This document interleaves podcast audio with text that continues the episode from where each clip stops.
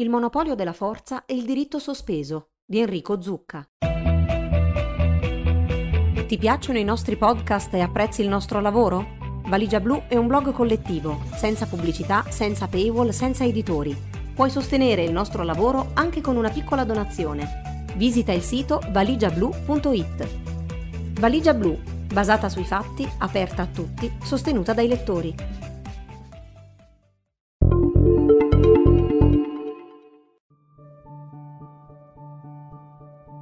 Riportiamo un estratto dell'intervento di Enrico Zucca tratto dal libro collettivo a cura di Angelo Miotto 2001-2021, Genova per chi non c'era, edito da Altra Economia. A vent'anni dai giorni del G8 di Genova molte domande sono ancora aperte. Perché è importante raccontare Genova a chi per anagrafe, per distrazione o per scelta non c'era? Che cosa è stato del movimento, di quell'afflato collettivo massacrato dai manganelli e dai media, in quali rivoli si è disperso il fiume di persone che ha manifestato? Qual è infine l'eredità di Genova e chi ha raccolto e perpetuato questo capitale di idee? A queste e ad altre questioni risponde questo libro, attraverso 20 testimoni privilegiati che a Genova c'erano. Il portavoce delle 1187 organizzazioni del Geona Social Forum, chi era nella scuola Diaz e ai lividi anche nell'anima, chi ha processato i responsabili della repressione, chi ha studiato, raccontato, cantato Genova, chi ha perso il bene più grande. Un racconto collettivo, scrive Altra Economia, per spiegare Genova a chi non c'era e per raccogliere quello che Alessandro Leogrande chiamava il seme sotto la neve e che ha germogliato tanti altri mondi possibili, dall'economia solidale all'informazione indipendente e il cui lascito è stato raccolto da Fridays for Future e da altri movimenti, come quello dei referendum per l'acqua pubblica o Occupy Wall Street. Enrico Zucca è sostituto procuratore generale di Genova è stato pubblico ministero del processo per le torture alla scuola Diaz durante il G8 dell'estate 2001 a Genova e editorialista di Altra Economia. Quando l'allievo è pronto, appare il maestro.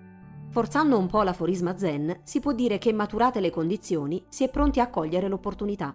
Così spieghiamo lo scempio dei diritti al G8 genovese di vent'anni fa, confrontandoci con la realtà che l'uso sproporzionato della forza, anche letale, gli arresti illegali di massa, la falsificazione delle prove, le tecniche di trattamento inumano e degradante dei detenuti, le torture, erano già nelle capacità e nello strumentario utilizzabile delle forze dell'ordine democratiche. Un esercizio di memoria per chi non ci può credere. Mi sembra di capire che quella notte lo Stato di diritto a Genova fosse sospeso. Notava sbigottito a Londra il giudice che nel 2002 presiedeva l'assunzione delle testimonianze di alcune vittime della Diaz, ascoltando il racconto di Mark Covell, ridotto in fin di vita a manganellate e calci, mentre si trovava di fronte alla scuola circondato da alcuni poliziotti, rimasti ignoti, nonostante le riprese filmate della raccapricciante azione. Anticipando ciò che avrebbero confermato le alte magistrature nazionali e la Corte europea dei diritti umani di Strasburgo, Amnesty evidenziava la gravità delle violazioni occorse, la più grave sospensione dei diritti democratici in Europa dopo la Seconda Guerra Mondiale, non solo per la loro diffusione, ma perché dal dopoguerra non erano mai emerse in tal misura in un contesto di democrazia occidentale. Cadono dunque basilari certezze, la prima delle quali è che appunto dalla fine della Seconda Guerra Mondiale le democrazie occidentali si sono affermate in modo progressivo ed espansivo, tanto da proporsi come modello al mondo intero, sul presupposto di una superiorità valoriale, addirittura esportabile, con evidente paradosso, per mano militare. Con Genova 2001 appare nitida all'orizzonte un'altra spiacevole vista – quella per cui i diritti garantiti dalla democrazia e scritti nelle carte fondamentali non lo sono tuttavia per sempre e ad ogni costo, come il modello presuppone. Poi il terrore si è fatto reale, la democrazia si è mostrata nella sua naturale fragilità, pronta a reagire sullo stesso piano che si intendeva contrastare.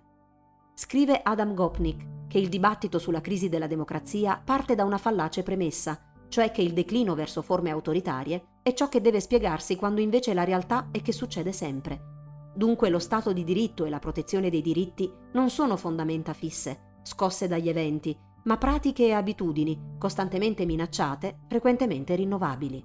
I giorni del G8 genovese mostrano i primi passi lungo una precipitosa china percorsa in questi due ultimi decenni, durante i quali si è praticata la tortura non più nel segreto, ma cercandone dopo secoli una giustificazione legale.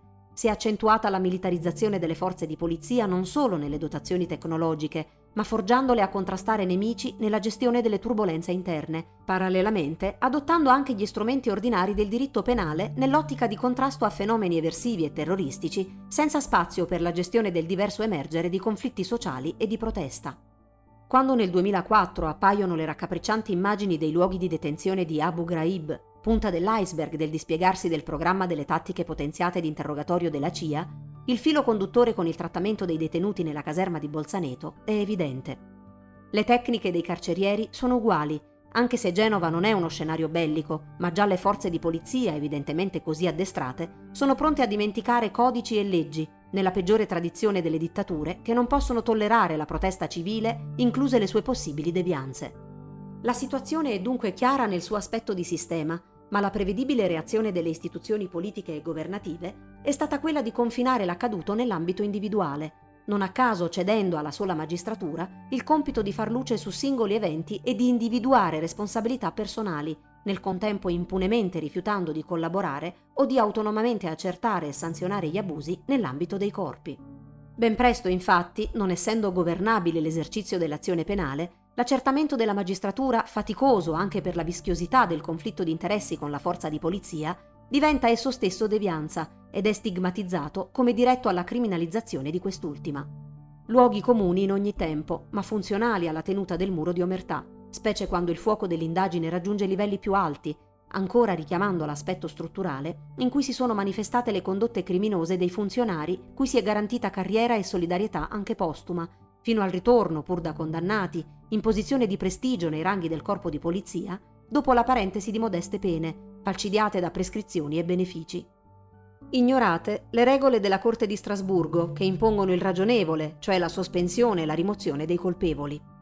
A prendere le distanze dal discredito generato dalle condanne si è preteso bastasse la sola affermazione che si era voltata pagina e che ovviamente il corpo di polizia è indiscutibilmente sano, affermazione ripetuta come abbattere i pugni sul tavolo per dar forza a un argomento indimostrato.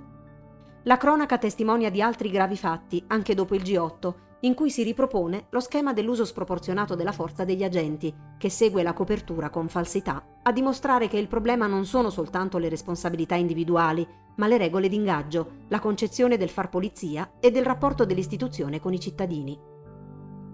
Recenti episodi ancora genovesi testimoniano la coercizione violenta e indiscriminata, parametrata e giustificata soltanto sulla base della ritenuta necessità operativa, la quale include immancabilmente manganellate e calci, inferti da gruppi di agenti su singoli accerchiati e già ridotti all'impotenza, in funzione quindi ritorsiva e punitiva.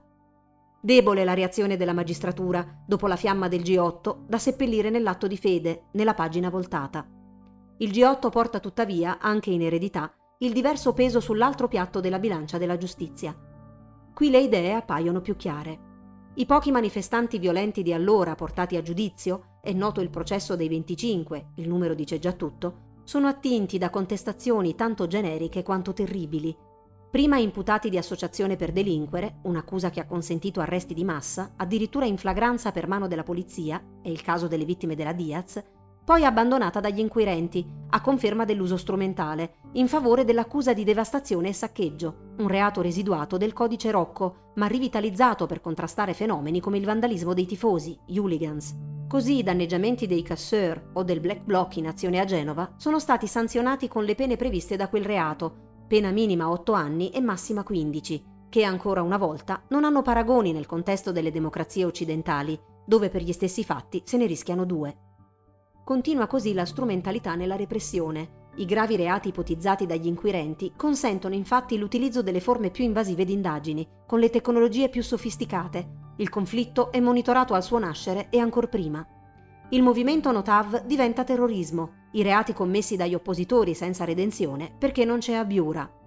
I camalli del porto di Genova sono immancabilmente indagati come associati a delinquere se programmano azioni di protesta e il blocco delle navi che caricano armi nei porti.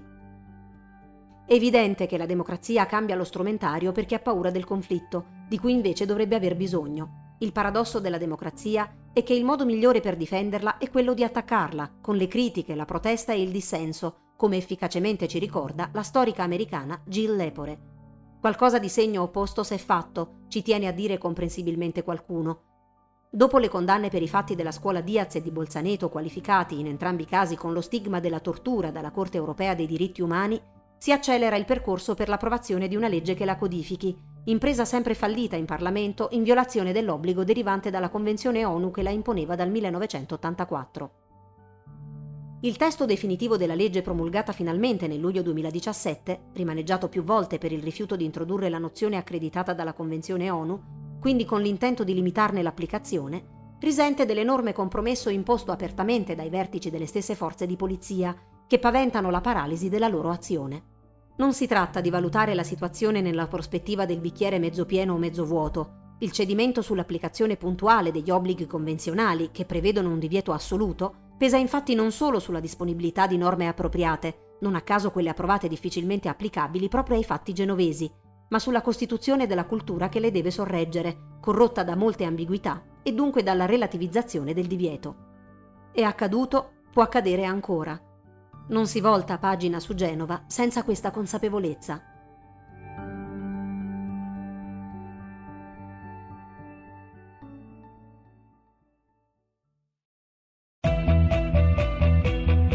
Ti piacciono i nostri podcast e apprezzi il nostro lavoro? Valigia Blu è un blog collettivo, senza pubblicità, senza paywall, senza editori.